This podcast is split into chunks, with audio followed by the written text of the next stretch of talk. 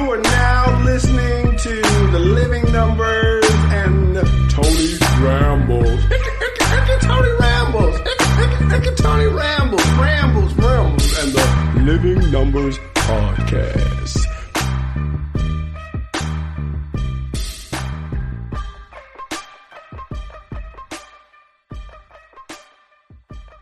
You know what? I have my a couple of cups in the morning and then I'm pretty much done for the day. But yeah, I do like coffee and I will drink it fairly often. But uh yeah, it's um it's not something I couldn't do without.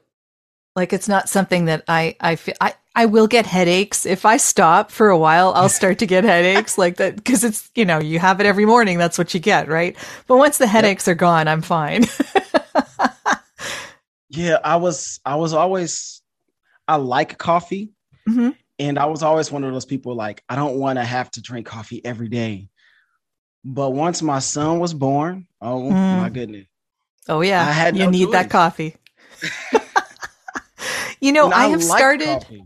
Yeah, coffee is good. I don't think there's anything wrong with it. Actually, there was a LinkedIn study that I just linked to on my profile that talked about uh, how coffee actually uh, apparently helps your mortality rate. Which I think yeah. is a complete joke because, like, you can't tell, right? Like, unless they did a double blind no. study and people lived in a lab for a year, you're not going to be able to say exactly what was the thing that caused it. And, you know, exactly. just because they drank coffee doesn't mean that but like, I'll take whatever factors? I can get. yeah. Uh, once my son was born, I'm like, I just have to drink coffee every day. I have to accept it. yeah. Yeah. I, yeah. I, I don't have kids, so I, um, I didn't, I didn't have to have coffee for that reason. but, uh, but there are other reasons to, to need coffee, definitely. yeah. You're a really busy person. You've done a lot of stuff. So you like the the list, the questions and things I sent over? Yeah, sure. Things I can answer. I'm always doing, you know, some people are like, hey, just turn the camera on, we can go, you know, whatever. And some people, you know, maybe they want to do a little bit of extra prep. So I always just I've, send over my notes. Yeah, I kind of like the I, I, like the prep a little. I don't know what I'm going to say exactly, but mm-hmm. at least to know the idea of what I need to be able to answer is nice to know. exactly, and so mm-hmm. that's why, because you know, I try to schedule all this stuff. You know, at least maybe a week or two, maybe more if I can in advance. So I'm always looking at stuff, and depending on who I have on, I'm like, oh, that might be pretty cool to have talk about with mm-hmm. them, that person specifically. And so as I'm going throughout my week and I'm jotting stuff down, I'm like, okay. And then you kind of end up with a list of usually like three to five things. And uh, we may get to all of them, we may not, and that's totally fine. Um, but okay, okay, okay, okay. I'm excited. I'm excited. I was actually listening to um, your albums last night. Oh, Very interesting stuff. Okay, all right, all right. Here we go. Which albums? You're kind of frightening me now. All of them. oh, okay. Well, I know you have one that's, I guess, more more recent, but the yeah. one uh, from 1994 and 1997. wow, okay, you wait, did wait. go back. I, I, you know, I do my research. Um, yeah. Okay, okay, we're jumping the gun here. All right. Okay. This is the Living Numbers Podcast, and I am your host, Tony Rambles. And I have a very, very special guest with me today, as you can see here on the Zoom call, if you're watching on YouTube. And if you're listening to this at a later date on Spotify, Apple, Google Podcasts, wherever you may be listening to, I have the wonderful Jodi Krangle. And y'all know before we get to all of the great stuff, we got to do some housekeeping. Make sure you guys like, subscribe, comment, download, depending on how you're listening to this thing. You know, if you're on YouTube, go and share. You know, throw a comment in the in the comment section. If you are on Spotify or Apple Podcast. Those are the big ones, but you know, you got Breaker and all those things. Make sure you guys rate and review and share this out. You can also follow me on TikTok and Instagram at underscore Tony Rambles underscore. And I think that's it. Oh, you can email the show, one Tony Rambles at gmail.com. Housekeeping done.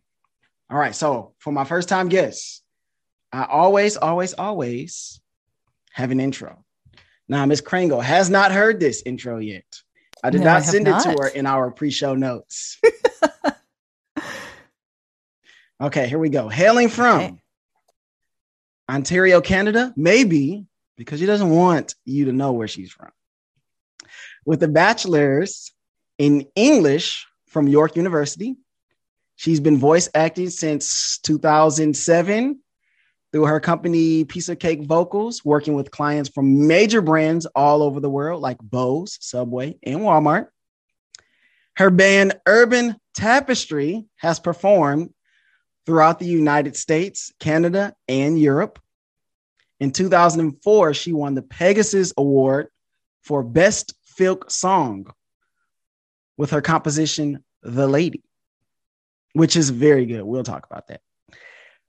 Her website, The Muse's Muse, won awards and publications such as Billboard, Keyboard Magazine, and the Wall Street Journal for work on the internet before it was the internet that we know today. She was the message board before the message board.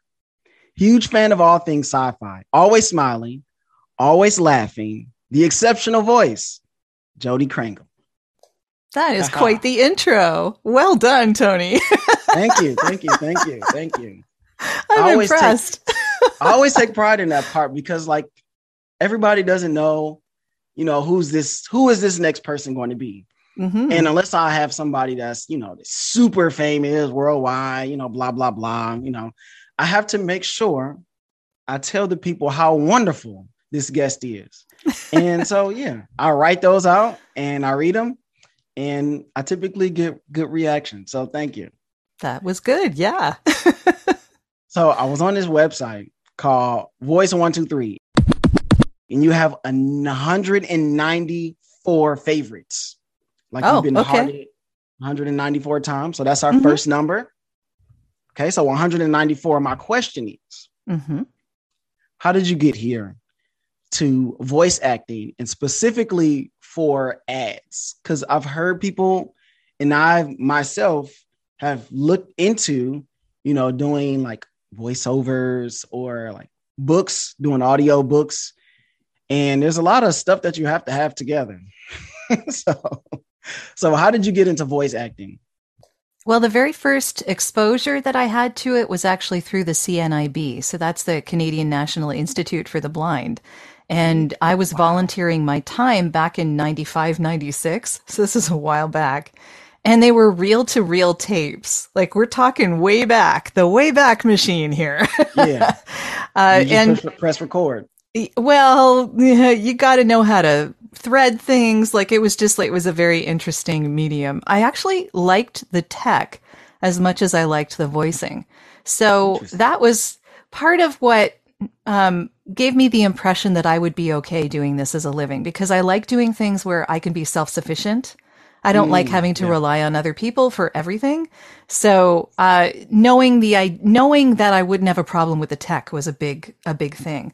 And I was really only reading articles onto the reel to reels. Like I was doing a, I don't know, probably five minute article or something like that. They weren't really long. So I wasn't doing audiobook stuff. Thankfully, never my forte. um, and it actually took quite a while bef- before I was actually deciding to go into voiceovers because I Mhm. was doing SEO and internet marketing before that Yes. Yes. and I was self employed. So one day I just got so bored because Google was it and there wasn't anything else. And I was bored and things happen when I'm bored. so Yes. uh, I just decided one day, okay, I'm done with the SEO. Let's let's go into voice acting, and it was just a focus switch. And for those who don't know, and and some people may not, uh, SEO is search engine optimization. So You know, that's the whole ties into the internet marketing thing. So I was basically doing that for the Muse's Muse Mm-hmm. because I had no money and I needed to promote it. And so I figured that out on my own while the internet was young. And then I decided I was going to, you know, hire myself out to do this for other companies. And that was a nice living for a while, but you know, it was, it was okay. And I only had so many hours in the day and voiceovers are a completely different animal. Yeah. Okay, so talk talk about that animal. Talk about voiceovers in the intricacies that most people probably would never even know. Well, one of the things that you may not be aware of is that voiceovers are a lot like licensing music for film and TV and mm-hmm. advertising. So it's not like you're giving it over unless it's a work for hire. That's completely different. But if you are allowing someone to use your work for a certain period of time, that's licensing. And in the music mm-hmm. world, they call that sync licensing. In uh, voiceover, it's licensing your voice for a certain amount of time for a certain audience. So, Right. yeah, so people pay me for, depending on how large the audience is, is it a local audience, a, a regional audience, a national audience, an international audience? Is it going to be used for three months, six months, a year? Uh, all of these different things come into play that will dictate how much money I might ask for. But it has Right. very little to do with how long it took me to do the work. And the reason for that is that as I get better at this, I'm going to take less time and I'm going to take less time of my clients if I'm on a directed session with them. So it have really, it really doesn't have anything to do with how much time it takes me to do. It has to do- of the work. Yes, exactly. And how long they're going to use it and where they're going to use it. And, you know, you things like, is it being used on broadcast television or streaming radio or streaming internet or the uh, terrestrial radio or a podcast somewhere? You know, there's all sorts of different, yeah, exactly. Uh, you know, I work with iHeartMedia and uh, SiriusXM a lot. So they also stream out stuff, but they also uh, do advertising for various podcasts. So those are, you know, different usages. What's your favorite part about doing the voice acting? Do you, do you sometimes get something go, "Ooh, that sounds fun" or "That's clever"?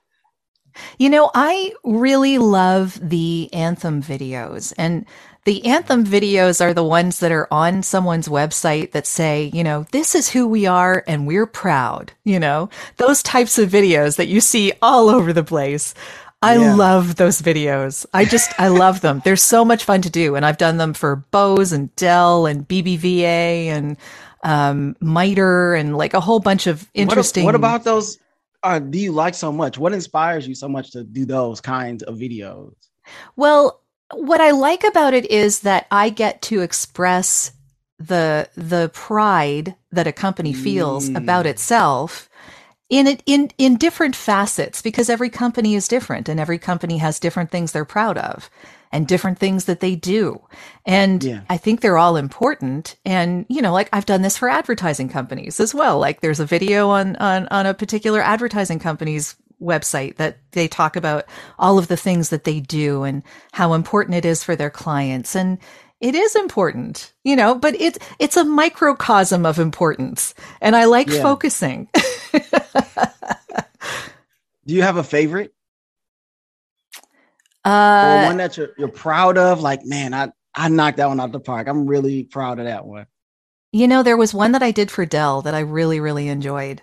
Uh, and there was another one that I did for a, um, it's a, a, a resort in, Mhm. um, in Colorado, actually, um, called Devil's Thumb Ranch. And I just loved working on that. Those uh, we did a bunch of videos, and I loved working on those those travel tourism ones, like that demonstrate how special a particular property is, because Yeah. each one is different, and they're just so much fun. I did visit Orlando for a long time. I don't know that I'm still Mm-hmm. on that campaign because I don't even know if they're using voice actors at all. I think they're just displaying, you know, uh, various. Yeah, but but um there you know all the various places that you could visit, they all have their own special something that Mhm. makes them worthy of attention. And I like focusing on on that special something and, and bringing it out so that other people recognize it too. How how long if you're really into an ad? Mhm. Okay, how long does it take you to get the the right take? Because I've I've done some music myself, and so I Mhm. know sometimes you might say a verse and you're like, eh, okay, I probably could do this part better, or I could do this part better, or maybe I could switch this out. So how long does it take for you to really go in and get a good take on something that you really like? Huh. You know, it's a difference between do you want perfect or do you want Mhm. real? Oh, yeah. right so so yeah and that's something that i've had to learn over the years it's definitely not something that you are you start off in voiceovers or music for that matter knowing and and there's a certain point at which you have to acknowledge that you have gone so far down the rabbit hole that you just need to let it go and and put out what you've done right? And, and i'm the Yep. same way with singing. Like i'll i'll do the same thing. I'll go over and over. I really want to make that perfect. But you know what? Sometimes it just doesn't sound real if it's too perfect. People relate to other people when they're not perfect right? It's hard to relate to someone Totally. that's completely perfect, which is Right. why as I go, I become less perfect rather than more. so, you get to a you know, place where you go, you know what? This is it. This Yeah. this is it. I'm just putting but that's what they want, right? The client wants real so that the voice connects with the listener. And that's the whole point. The point is getting the message across. It's not being perfect. And I it's the delivery of the your- message. Yeah. I was listening to a podcast um, that you were on, and you saying that people they hire you for you, like they want you to be who you are, Yes. and they don't want this fabricated, you know, pie in the sky kind of person that Mhm. or voice that people don't think is attainable, right? They want the real Jodi Krangle. They don't want you to Yeah. be perfect. Well, they, So everyone has me- their own personality, right? Like uh, because Absolutely. yeah, so that personality needs to come through and it's it's very easy to come through in your voice. You just need to let it. Right. Right. And and uh when I started my podcast, I said that I wanted to make the podcast that I wanted to make. Like Mhm. regardless of if it was a, a niche, because that's always the thing. What's your niche? What is this? What is Yeah. that? And most people, they went, Oh, Tony's doing a podcast. It must be a sports podcast. Said, they know you, huh? they do. But I wanted to be able to talk about things that weren't sports related. Mhm. I wanted to be able to talk to interesting people and hear their stories and learn from them. And obviously, hopefully, my listeners are learning those those same lessons as well.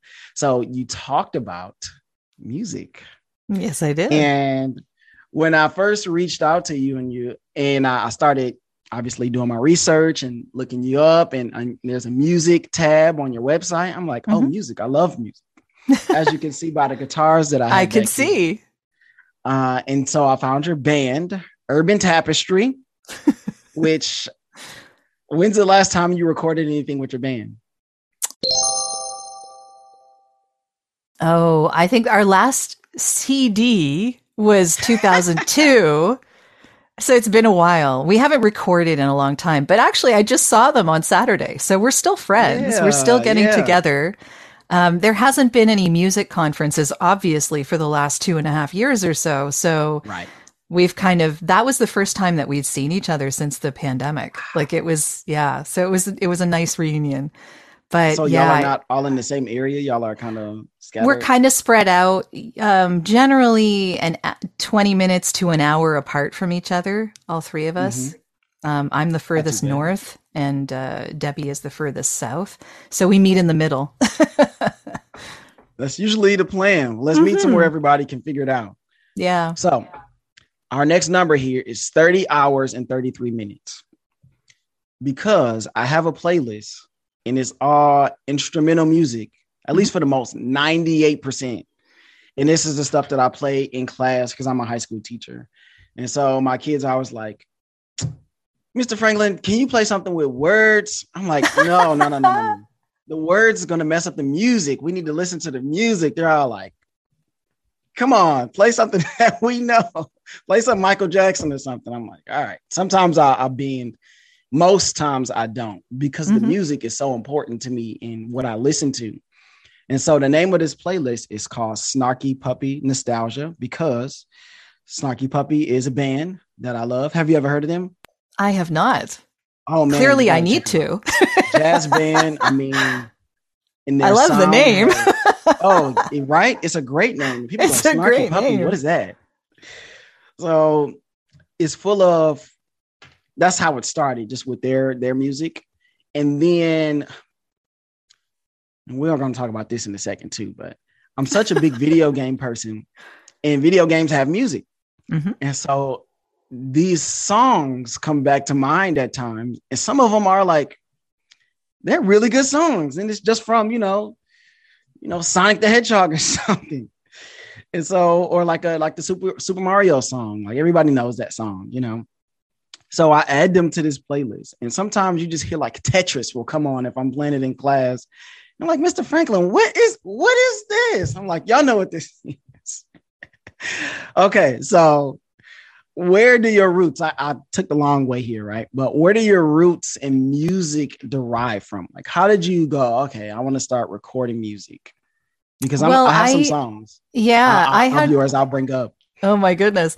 I, I had a very musical family. So when my parents were raising my sister and I, they were Mhm. very musical and we would have sing along time instead of story time. That's what we do. My dad played guitar. My mom sang. I mean, they're still alive, so they're still doing this, these things. But, but uh, at the time, that was, that was what we did before bed. That was our, our nighttime ritual. And we did it for many, many years. And we would sing in the car when we were traveling places. And, you know, like, yeah, it was just, it was one of those things that our family always did.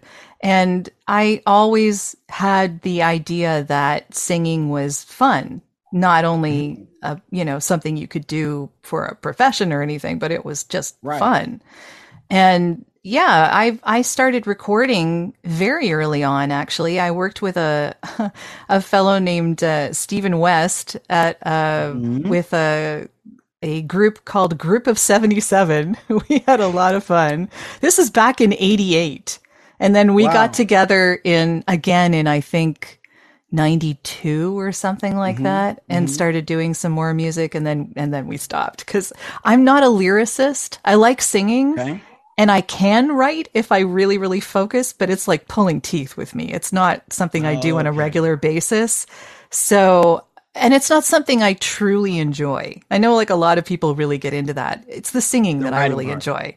Yeah. Mm. So, I, Okay. and if I can come up with a with a fun tune to, uh, you know, music that I hear, then yeah, it's it's a lot of fun for me. But then trying to put the lyrics to it can be hard. I don't know. It's everyone has their different. I don't read music at all, so I've had to any play. any tunes. I don't know any music. Like I don't know any notes. I don't know what I Mm-hmm. I know.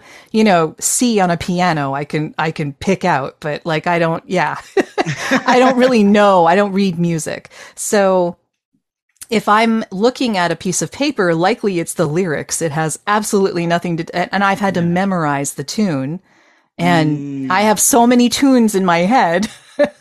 That's so fun. Oh, Yeah, it's so organic to do. it Very organic. Yeah. Yeah. But, uh, but yeah, so I, I, I play to my limitations. I understand what I like doing and what I don't like doing. And I, I sort of have figured out how to navigate that. And even during high school, when I was in music, uh, I was never in the actual program because to be in the actual program, you had to read music. To read music. Yeah, but I did a lot of the after school stuff. So what ended up happening is that I would do original compositions at every concert that the the the school gave out that that happened. Mm. That was usually about twice a year, and I'd play the piano for my compositions and I'd sing and and I'd do that and I did that for most of the years I was in high school and then ended up getting the music award at the end of Yeah. my high school career but they also gave a music award to someone who was in the program. in the program. Yeah, because you can't have, you can't give that to a student who's not even in the program. It just doesn't make sense. I understand. well, you know, that's that's this saying comes to mind when you said that is real recognize real.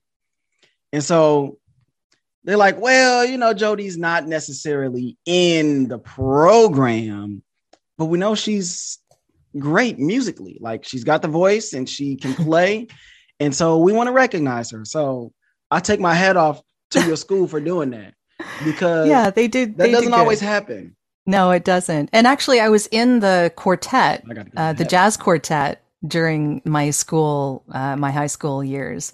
And I think Yeah. it was probably the jazz music teacher who, uh, who was responsible for for me getting nominated. Yeah. But that was interesting because not reading a, a note of music, what he would do is he would make a tape, because this is back in like 88, 87, right? He would make a tape for me playing on the piano, the notes that I would need to memorize. And I, I was doing the alto. So that's like the most difficult one you could do and has often no bearing on anything anyone is singing around you. so uh, yeah, so I learned my my notes for the alto part by listening to his piano playing on a on a tape cassette, memorizing it, and then going in and and singing with everyone, and it- worked pretty Wow. well. I mean, you know, I so mean, I managed to figure good. it out. Okay, so I got I'm gonna throw a few songs at you here. Ooh, okay. So obviously the lady was the one that you were recognized most for. But the song, and it's I think it's the first song on the album, Techno Nerd Boy.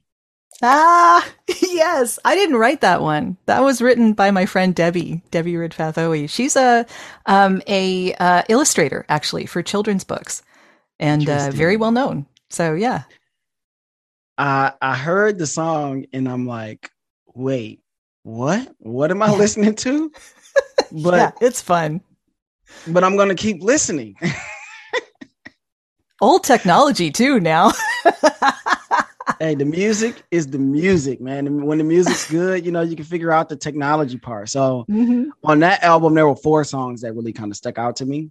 Uh, the lady was one of them, obviously. That song is really, really good. Thank you. Uh, Star Soul. oh yeah, that's another one that's been acknowledged. Actually, I didn't write the lyrics on that one. I wrote the music on that one. So so the tune is mine, but uh, the lyrics came from someone else who again is a very talented lyricist. So yeah, Yeah. and some song. of these they were they were giving me really like um like Hotel California vibes.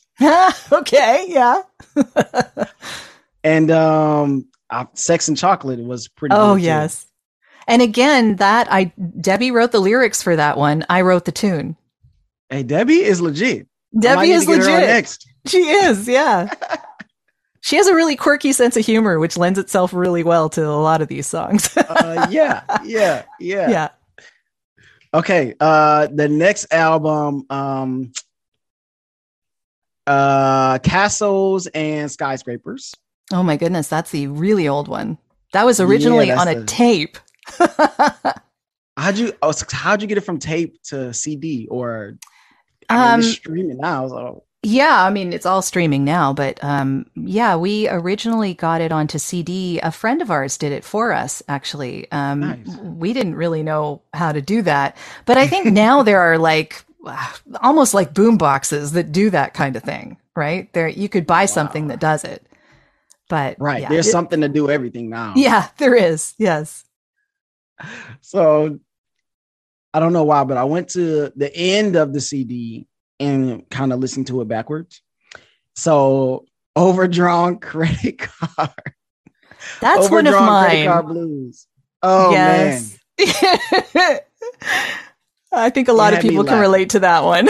Oh yeah, absolutely. And I'm like, yep, yep. Throw the Yeah. car right in the pile with the rest of the bad ones. Yep. So Yep. that was really fun. uh this is for you. Yeah, that again is one of mine. And I wrote that for a friend of mine who went off to school in Japan. So she was my best friend in grade up to about grade 12. And then she, I'm in Canada, so we still say grade 12.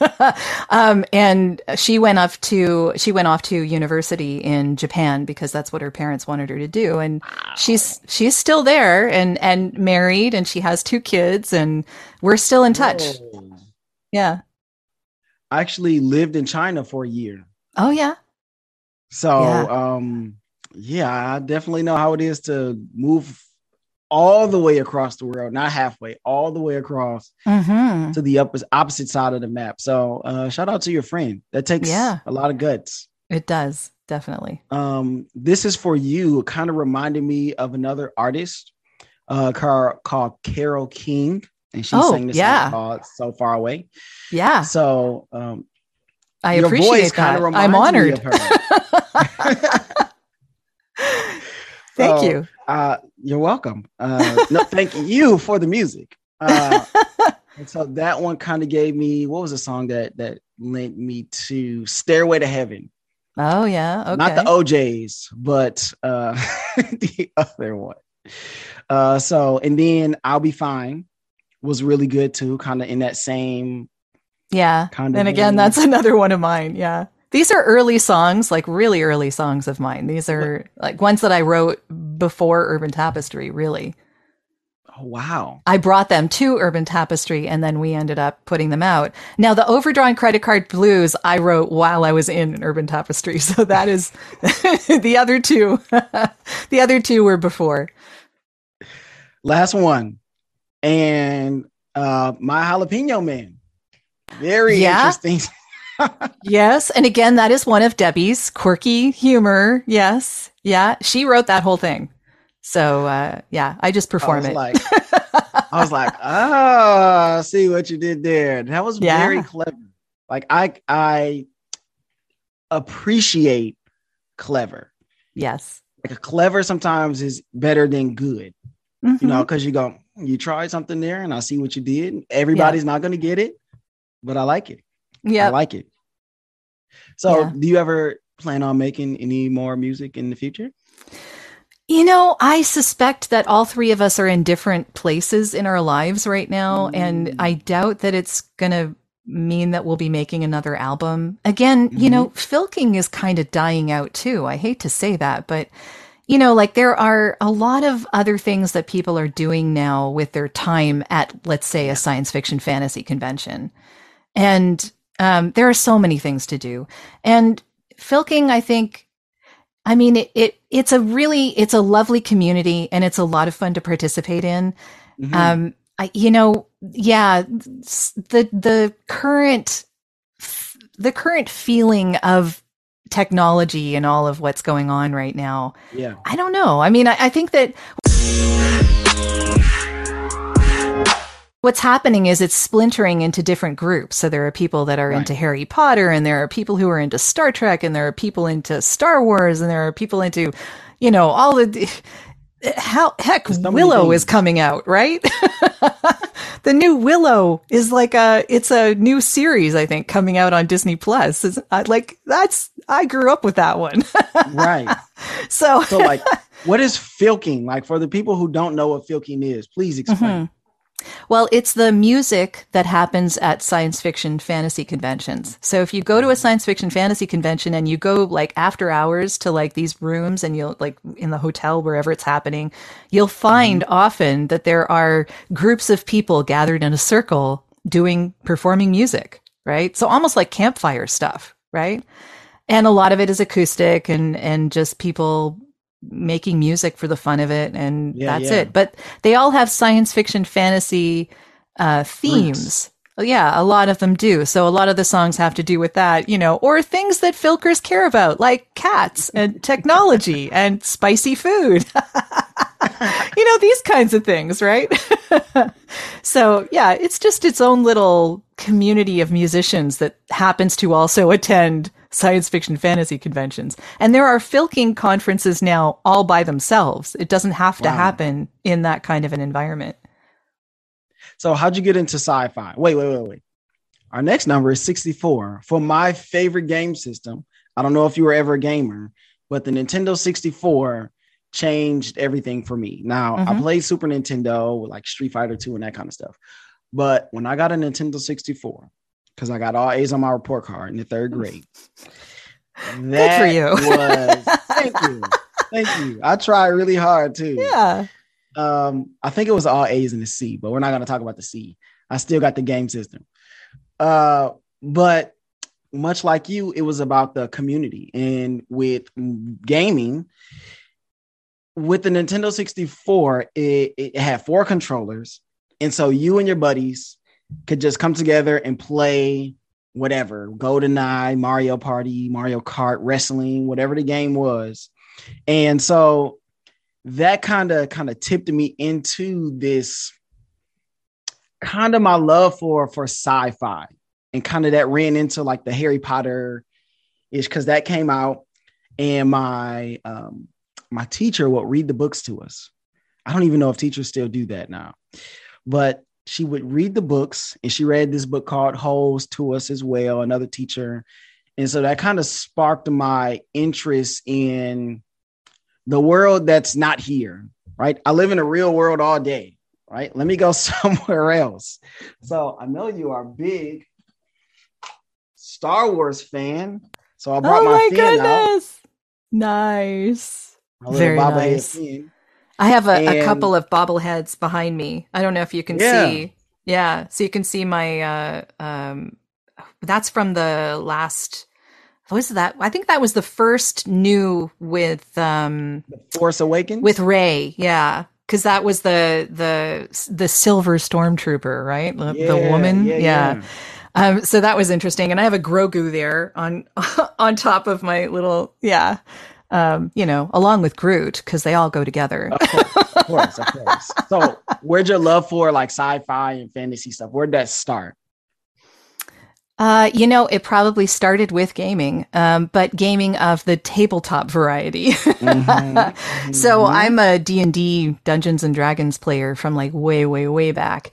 And usually that was fantasy, but it was also I, I had a group of people that I was playing with for probably I mean, I've known these guys for 25 years. And uh, we've played everything. Like just everything out there that has a role playing system from uh, the role playing game that's associated with uh, Warhammer 40k to um, to Star Wars and Star Trek and all the various iterations they've had and um, Traveler and like all the all the interesting ones. yeah, yeah, uh, yeah. Yeah, there's a whole bunch of this this kind of stuff out there, but I've always I think my love of science fiction started with the love of fantasy mm-hmm. because it kind of progressed from there. The books that I was reading when I was a kid, you know, I, I mean, I was always a big reader, but this was, you know, back when I was 13, something like that. yeah, yeah, yeah. A lot of the first books that I got a hold of were fantasy in in in subject rather than science fiction. So like what, like what were you reading? Uh, well, uh, The Hobbit was definitely uh, one of them. Um, Mhm. uh, Piers Anthony was another one that I used to pick up a lot. And uh, specifically his uh, Incarnations of Immortality books, which were really, really good and very thought provoking. Um, so those were really interesting, but there were there were a bunch of others that I'm not recalling right off the top Right, of my of head. But yeah, but a, a lot, um, and and that kind of led me to the science fiction that that I read Mm. after. But I was I was- never a hard sci-fi fan. Like I never really Uh-huh. read Isaac Asimov or you know like those the early. I I acknowledge they're excellent at their craft, and I have nothing against the the books themselves. They just didn't interest me all that much. Right, right. So yeah. and you talked about being interested and i was at a wedding a couple of weeks ago and i was talking to a guy and he was saying that he's trying to get his son into reading and i think he Mhm. said his son was 13 and i told him the most important thing is he it has to be something that he likes Yes. you got to expose him to different kinds of books whether that's sci-fi or whether that are autobiographies whatever sports whatever it is Mhm. you just have to uh and i told him this is what i do i just go to a bookstore which is is not there aren't many still around Yeah, yeah, but, that's uh, a tough one to find now, isn't it? yeah so half price books is still kicking so i go find one of those Yep. and i would just take my time i pick up a book maybe read a page or two read the back look at the cover uh if i liked it i would i would hold on to it as i walked and look for more and i always look for series so i always know the next book i can read Sure. so I don't have to find the next series. So I just told him, man, he's got to find something that he's interested in, and no Yeah. matter what that might be, as long as it's mostly appropriate, because you know, at, at 13, hopefully you're being taught, you know, the things that you're gonna run into into high school. Uh, but as long as it's pretty close to appropriate, uh, then you gotta get just get them reading because. And then I told them then you can start to ask those questions that you were talking about, those deeper thinking questions that kids don't always think about. They go, oh, well, you know, the man, he killed the other man. What's the big deal? And you're like, well, well, why? Why do you think he killed him? And then you start to ask these questions, and then they begin to start to ask themselves these questions as they're reading different books. And now they have sparked an interest in, you know, whatever that book may be or whatever the case may be. So, do you have books that you go back and read? You know, I I haven't really been that type of a reader. I tend to read something once and then put it down and and move on. Neither. Yeah. Same. I don't know why that is. I don't tend to take comfort from rereading books, let's say. That's not something that I do. So I don't know. friend. She says she's read all of the Harry Potter books like four or five times or something like that. I'm like, that one, those books start to get pretty long at number four. Yeah, yeah. I mean, I liked them. I enjoyed them while I was reading them. I did read them, but Yes. I it's not something I go back to for comfort. You know? I like to just, I'm like, okay, finish that book. That was awesome. Let's find the next thing to read. What are you reading now? Oh my goodness, what am I reading now? Um, you know, um, Vincent Pugliese just had this book Mhm. come out called The Art of Connection, I believe. Okay. and uh, and it's uh, nonfiction, um, but it is a truly excellent read. And he is a guy who Mhm. knows a lot about connecting people. I was in a business mastermind of his, of the Wealth of Connection. It's called. Pardon me. Mm, okay. So okay. the the wealth of connection is what it's called, and uh, it's it's really it's a lot of fun actually because Vincent's an interesting guy in and of himself. So he has had a lot of life experiences. He was a photographer for a lot of famous uh, and and photographed a lot of famous events in sports history.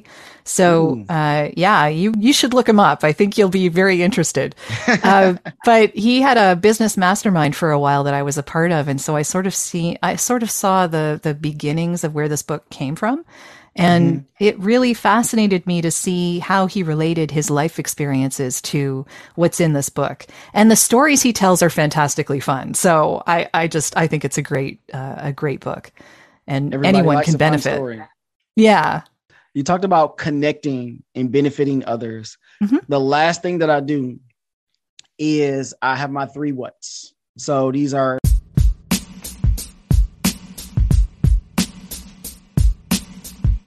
uh, three different questions that touches on different things.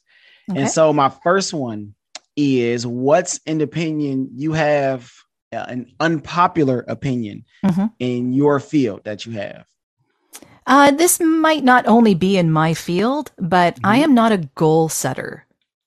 Everyone Wow, seems okay, to yes. everyone seems to say, "Oh, have this vision board, have a goal in mind." You know, like no, I just want to see where life takes me.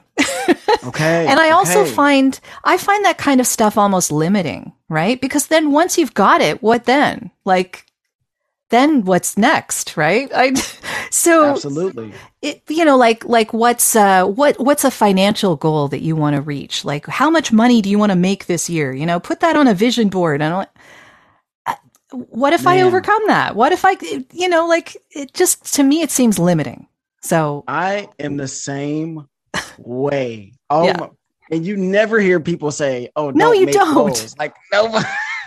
i mean some people do need goals i understand there are different types of people i'm not saying that Mm. my opinion is the way it should be i'm just i'm just saying for me personally goals limit me they don't expand what i'm going after so for Right. me i like to just sort of like put myself out there do as much as i can and then see what happens yep, we'll see where the train goes. So Exactly. like I'm I'm like, okay, what do I want to do?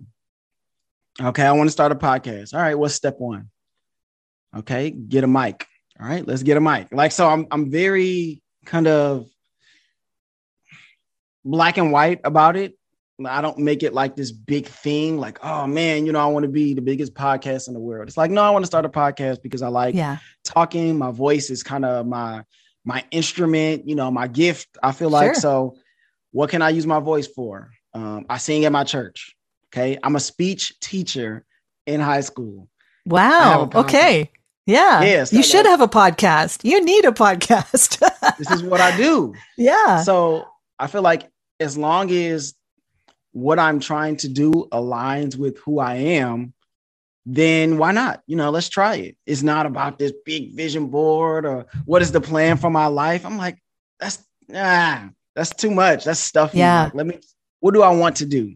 I want to be in the basketball league. My friend called me. Hey, join my league. Cool. I'm in the basketball league, and we there play. you go. So Yeah. after that, I'll figure out what's next. Yeah, you know, I had, um, I do have a podcast, and I've had it for Mhm. uh, since November 2019. But I had a podcast before that. So the podcast before that only had 30 episodes, and it was sort of like a conventional, you know, wisdom thing. It was like uh, self care for creatives. But it was the Mhm. first attempt. It was my, I'm just going to do something and see what happens. Right. Yeah, yeah, so that was yeah. my first attempt at a at a podcast. And and what I would say for people who are thinking of having a podcast is just go and do it, learn, Do it. and that does not have to be the podcast you end up with. Right? Nothing is written in stone. You don't have to continue that podcast. If you like podcasting, you can do something else, which is exactly what. I did after I had learned. so again, not really a goal set, but you know, it, I I just jump in with both feet, learn, and then move on from there. Yep. What do I want to do? Mm-hmm. Okay. Now let's do it. What's step one? Exactly. Yeah. Um, so why'd you why'd you end the other podcasts? I ended the other podcast because people started asking me to be a life coach. Oh. okay. And I guess you didn't have any interest in doing that. I had absolutely no interest in being a life coach. No, the the point of the podcast and what I learned while I was doing this was that when you have a podcast, people think that you are an expert in the field of whatever it is you're talking about, right? So since I was talking about life, they thought I wanted to be a life coach, which was not the case. So I needed to go back to the drawing board and focus in on what I was really, really interested in and what I make my Mhm. living in, which is the power of sound. So Okay. that's what I talk about. That's what audio branding is all about. All right. So talk about your podcast that you have now. Well, like I said, it's called Audio Branding, the Hidden Gem of Marketing. And what I talk about there is how sound influences us. So both Mhm. in our buying habits, definitely, because I do talk to a lot of ad creatives and people who are on that end of things. But I also talk about how it affects our daily lives. So I talk to musicians and uh, public speakers and voice AI people and um, podcasters and filmmakers and you know people who are doing sound design and storytellers and all the research around sound. Like I just um, finished putting together a podcast about um, uh, directional sound. So right now um, there is a part of advertising that's working with sound, making it directional so that the person standing on a particular spot is the only one hearing that audio. And it's really, really effective. Um, in a New Zealand grocery store, they did this with bananas and the bananas sold 130% more just by What? having this happen in the grocery store. Yeah, you'd stand on a circle or something near the banana display and it would tell you, like beaming down on you so that no one around you heard it except you. Buy All the- bananas. They're yeah, for all the great things about this particular banana, you know. Yeah. So, uh, yeah, it works. It's just it it's very personal. I think the more personal that you can make this, the more it impacts us. And so that's just one aspect of what I was talking about, but I talk about um uh AI, um, uh, machine learning, how to create music. Um, I talk about uh, the sounds of the universe. So the universe actually makes sounds in space, but you know, obviously it's not transmitted because nothing, you know, you don't hear in space. But you can take the, um, I guess, almost the light output and you can Mhm. translate it into sound. So the universe actually does make sound. It's just that we as human beings aren't hearing it. That's all. Wow. So it's really That there's fascinating. Yeah, there's like all sorts of really interesting aspects of this, and I I love talking about it. And I'll talk with uh, you know people who do audio branding for a living. There's definitely Mm-hmm. that aspect of it because advertising is a big part of what I do. And Yep. I just started it because I am, as a voice actor, lending my voice, my instrument, to Mhm. someone else making an audio brand. And I wanted to know what the aspects of that were. How did they come to those realizations? Why did they decide on my voice as opposed to someone hmm. else's? Or why did they decide on someone else's voice instead of mine? You know, like it's Right. kind right. of, you know, there are reasons that this happens. And I really wanted to talk to my clients about how this works. So that's really how it started, but it's become so much more. Right. You had a singular question and then that kind of branched off into these exactly. different things. You go, oh, that's fascinating, or that's interesting, or that's Yeah. cool. Let's talk about but that. it's it's something I'm passionate about, and and I think that that's the key Mhm. to any podcast. If you're going to continue with it, you have to be passionate about the subject, yeah. because otherwise, why would you do it? Exactly. And there's going to be a point, unless you're some big shot, where you're not getting paid, you don't have a crew, you have to do everything true. yourself. yep. So if you don't love it, you're going to be done here pretty soon. Oh yeah, yeah. Pod fade is real. yeah. Um, I know we just got out for the summer and I've got like guests lined up. And so I'm like, man, I, I just have the time to be able to put into it like I would like to, as opposed to when school's in, you know, you got I don't necessarily papers to grade. I don't really do my grading that way, but you know, I, I coach sports and I have a club that I'm a not a part of, but I sponsor. And you know, I'm just I'm so social.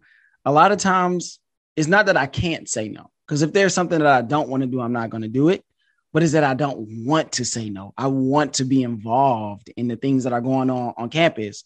And so here we go. Now I got my time in the summer, so I can really do some things that I would like to do. So sure. Wow, that was a great answer. Okay, second way. this one might be a little bit more difficult because you've done so many different things already. Mhm. So, if you weren't doing uh, your voice acting, what would you be doing? That is a good question. And I honestly don't know how to answer that because I will tell Mhm. you, it took me a long time to settle on the voice acting, right? Like I was going through a whole bunch of different careers until I found Yeah. this. And I was 36 years old when I started. Yeah, like, wow. you know, so it wasn't like I was young. It was like I'd gone through a bunch of other careers before I settled on this. So I'm kind of happy with it. and I'll pretty much happy. do it. Yeah, I'll pretty much do it as long as I have a voice, you know? So uh, the idea of doing something else hasn't even really occurred to me. Do you know what I mean? Yep, I can say the same thing because I'm 33. Uh, I Mhm. became a teacher like 28, 29. yep. So I wasn't like fresh out of college, go right into the classroom. I had done a ton of other stuff. I've had, I did this on one of my episodes. hmm I can't even remember what episode it is. I think that's a good sign that I've done a lot. but I've had like 20 different jobs. Like, so banking, customer service, construction, you know, I've just kind of been in a ton of different things. And so when I landed on teaching, it's because I wanted to be a teacher. Yeah. It wasn't like my backup plan. Yeah, exactly. I'd done, like you, I'd done a lot of stuff before finding this. And so I knew what I didn't want, right? Oh, you yeah. know what you don't want. And, and then when you settle on what you do, and I know how lucky I am for that too. And you Mm. as well are, you, I'm sure you're aware, you're very lucky in what you get to Yes. do because you love what you do. Right. And there are so many people out there who hate what they do. Oh, and man. just don't Yep. you know yeah they're, they're either stuck or they just are comfortable and don't want to do anything about it there are people like that who just live their life like that and all the power Yep. to them but that's not how i want to live Me neither. I'm like, man, Yeah. I gotta love it. I gotta, I gotta figure out a way to get to something that I enjoy doing. Yes. And I'm not, dreading going to work every day. Yes. And I've had that dread, and I'm sure you have too. Oh yeah, working construction, I was making Oh. so much money, way more money, and and the work wasn't hard, but it's not. It wasn't. I mean, you work seven hour, seven days a week, twelve hours a day at times, you know, or you might work, you know, sixty hours a week. And Yeah. a lot of times, you work a lot of hours. The work that I did wasn't hard work, but it wasn't very involved. Like I just kind of felt like, okay, this is not what I want to do, regardless Yeah. of how much I'm getting paid it's something, something else, something else. And so after that, I kind of that was right out of high school. I was making like Wow. way more money than I could than I could think of because my dad worked in construction. Safety, Okay, so yeah. I'm not even doing the hard work. Yeah. I'm- my hands are clean. So I just was like after I would say maybe two years of kind of working uh, on and off because it's contract work. Mhm. I just said, okay, time to go back to school. And I just went and I said, I got to get a degree in something. So let's just go find a degree. Let's get it. Again, very kind of small picture, I guess you would say. Okay, what do I need to do? Go back to school. Go back to school. What do I want to get a degree in? I'm not sure, but let's just get a degree. I got my degree. And then after that, I was like, okay, what's next? And then I went off to China. So Yeah. Well, you know, sometimes learning how to learn is a really good Mm. skill. And I would say that school definitely helps you figure that out after high school, maybe. I would say, you know, like, cause high school, like up to that point, you, you kind of have to do some things by rote yes. and you may or may not actually understand them while you're doing them. But when you get into university or college or something like that, the higher education, which uh, like I'm not saying everybody needs it, especially now, you know, there are so many trades that need people Right. desperately, Yes. right? So, you know, whatever your calling is, go for it. But if you have the opportunity to go somewhere where it's not all about the degree that you're going to get, it's about how you get there. I think that that that can be a luxury. You know, I know that there that isn't possible for everybody, and but if you have that ability, learning how to learn will really set you up well for the rest of life. Absolutely. And I'll just say it doesn't necessarily have to be college, like you just said, but some form of higher education or some whatever that certification, a trade, Mhm. whatever it may be, some or extra- someone, if someone inspires you to to go out and learn something new, you know that Go that learn. could work just as well. Yeah. Yeah. But having that opportunity, I think, will really help you get along in life. Definitely. Okay, so that moves us to our last what? We're talking about learning, we're talking about Yeah. school. So what advice would you give to someone in high school? Because I do tell my kids shameless plugs every day. Hey guys, go listen to my podcast. I had this person on, and so I I kind of thought about this this part here as something that they could listen to and get something specific from. So, what advice would you give to someone in high school? Oh my goodness. That is a, a really good question and a hard one to answer. Um, it's been a while since I've been in high school. uh, but I will say that in high school, whether or not you're jazzed by what you're learning, um, there are opportunities in high school to find out things that you can be passionate about. And so, you know, whatever your grades are, and I don't, I don't care about that. Whatever your grades are, whatever you're actually doing in the school, there are all sorts of mm-hmm. extracurricular things that you could be doing. There are people you can learn from. There are things that you can find a passion for, whether or not it's a subject that you're doing. And you can relate it to those subjects sometimes. So, like, for instance, I remember being in an English class where I finally learned how to write an essay because Mm-hmm. that, that, only hap- that only happened right before I went to hmm. university, actually. oh man. I know it took a while, but that that English per, that English teacher was the one who taught us how to do that.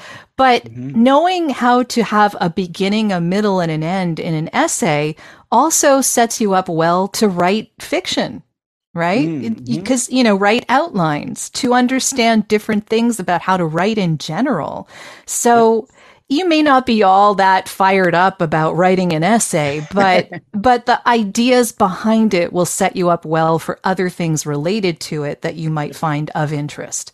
So just be open-minded is what I guess I would say. You know, be aware that there are other things around you that are beyond the courses you're taking, Mhm. and it's part of the environment that you're in. And Yes. and drink it all in, take it all in, learn what you can. You know, get passionate gonna about be what something. You make it. Yeah, it's going to exactly. be what you make it. Like so, Yeah. I tell my kids all the time, if at all possible, join a sport, something that's going to challenge you physically. So you don't have to go out to be like the all American, you know, going out to get a D1 scholarship, but you have to learn how to to to push your body because as you get older, you have to learn how to keep your body in tune as much as you can. I see I see now getting into my my 30s that is not the same as when I was even 28 and it's not the same as when I was 22. So knowing how to push your body in the way to to stay healthy and to stay fit uh, is important. And then uh, join That's a hard. club. oh. But you know, people just see the outside, but there's work that's happening on the inside of the house and things that I know I have to stay away from. yes. And but also join something like a club that's going to push you socially to be around people that you wouldn't have otherwise been around Mhm. also to to make you to think right because these social clubs typically they'll push you academically as well and not academic as the form of you know reading and writing but how do you think okay what are your reasoning skills how do you work with other people so joining clubs that helps to kind of engage that side of of life so i always push my kids to do both because like you said you're going to find if you try you're going to be able to find something that you're interested in, something that will that will maybe spark you to go on and be a I don't know aerospace engineer or something. Who knows? You never know. Yeah. never know. So Yeah. I think that's a, a great place to to hang our hat. Sure. It was amazing. Uh, this was so much fun. It was as much fun as I thought it would be because, I'm glad I lived up to expectations. of course, the, the exceptional Jodi Krangle. Um, where can people find you? Uh, websites, socials. Go ahead and plug whatever it is that you want. Um, I am at voiceoversandvocals.com if anyone is interested in uh, voiceovers, which is what I do. And uh, if you are interested in the audio branding podcast, that is at audiobrandingpodcast.com. Pretty obvious. and uh, if you want to find me on socials, I am on Twitter, Facebook, and LinkedIn, and just look for my name, Jodi Krangle. And I also have uh, weekly chats on Clubhouse. Um, Wednesdays at 2 p.m. Eastern, we talk about all things that are having to do with sound. So uh, that is the room that we have on Wednesdays. And then Thursdays, I have an interesting little fun chat with a couple of uh, colleagues of mine, Cheryl Holling and Anne Ganguzza, who are also voice actors and also have podcasts. Yes. So it's called Voices in Podcasting VIP. And Thursdays at 2 p.m. Eastern, we just have a discussion about voiceovers and podcasts and where they meet in the middle and anything that we decide we want to talk about. And it is always a party. so Oh, Clubhouse. we have fun. Yeah. Yeah, Clubhouse can be that way. But if you got a room of people like that you know and that you like, and I know because I'm on Clubhouse too, and you start to see a lot of the same people running do. those same kind of circles, and you go, well, like, wow, I got this. They become your buddies. Like I got this buddy over in, you know, Alberta or whatever, Yeah. you know, that we just talk on Clubhouse together. And that's always It's- a good thing to find people that do the things that you do. It is wonderful. Clubhouse is one of those things where I've known some of these people through social media just from, uh, you know, seeing them on Facebook or LinkedIn or whatever. And I've known them for years, but having spoken with them in a Clubhouse room, I get to know them way better in the space of an hour than I ever did on social media. So I don't know if Clubhouse is going to be the be all and end all. Um, uh, you know, I, it may end up going the way of the dodo bird. I have no idea, but something else will take its place. And I think that social audio is here to stay, even if Clubhouse isn't. So we'll see where it takes us. But, uh, but yeah, if you're on Clubhouse, look up the Power of Sound Club and, uh, and join in. Feel free. All right, everyone. Thank you. Uh, of course, this is the Living Numbers Podcast. I'm your host, Tony Rambles. Follow me, Instagram, TikTok at underscore Tony Rambles underscore. You can email the show, one Tony Rambles at gmail.com, YouTube, Spotify, Apple Podcasts, Breaker, Radio Public, you know, Anchor. You know, just go listen and share this podcast with someone that you think would like it.